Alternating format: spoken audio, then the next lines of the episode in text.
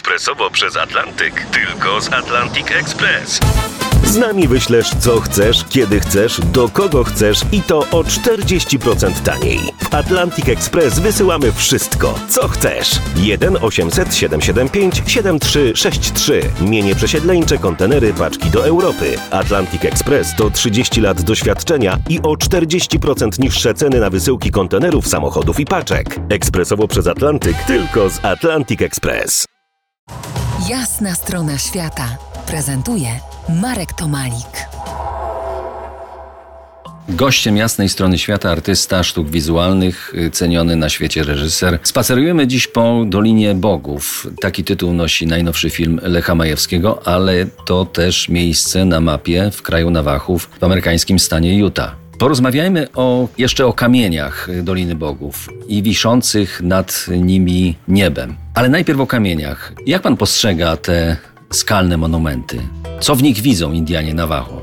Znaczy już w starożytności kamień jest związany z, pewnym, z pewną formą przechowywania życia. No nie, nie na darmo te wszystkie pomniki, które są na grobach, no to, to są właśnie jakby potomstwo tego pierwotnego zasłaniania kogoś, kto umarł kamieniem. No, to również jest związane z wiarą, że kamień przechowuje oddech zmarłych i jednocześnie już na przykład w przypowieści o Mojżeszu przetłumaczono, że nad Izraelitami unosił się słup powietrza, a tak jak się człowiek wgryzie w pierwotny tekst, to nie jest słup powietrza, tylko to jest petra pneumatika, czyli kamień pneumatyczny, powietrzny, czyli kamień, który ma powietrze w sobie, no, taki oksymoron kolejny. Zresztą symbole są pełne takich przeciwieństw oksymoronów. Ja teraz y, wydałem książkę pod tytułem Ukryty język symboli i tam właśnie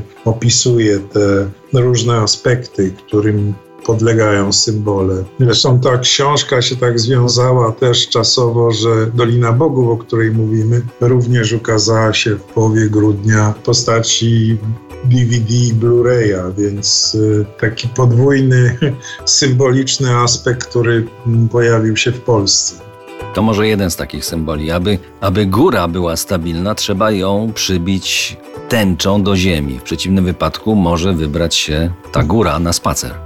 Tak, to jest szamani y, indiańscy. Oni w ogóle najpierw, zanim zacznie swój chanting, czyli ten, ten zaśpiew, który trwa 4 dni i 4 noce, obchodzi górę dookoła, taka góra tam jest El Capitan się nazywa. On obchodzi tą górę i z czterech stron świata wsadza patyk w ziemię, żeby przybić tą górę do ziemi, bo w trakcie, kiedy on będzie miał ten medicine man, te te śpiewy leczące, a one są szalenie wyczerpujące i to nawet przy ciężkich chorobach to tam pięć dni, pięć nocy w takim bezustannym śpiewie cała rodzina jest prowadzona przez człowieka, tego szamana i ta góra musi w tym czasie być w tym samym miejscu, nie może się ruszyć. I ja mówię do do jednego z tych Indian, mówię, no jak to, ale przecież no, góry się nie ruszają, po co on przybija ten patyk? A on tak spojrzał na mnie i mówi, a gdzie ty mieszkasz? A ja mówię, w Los Angeles.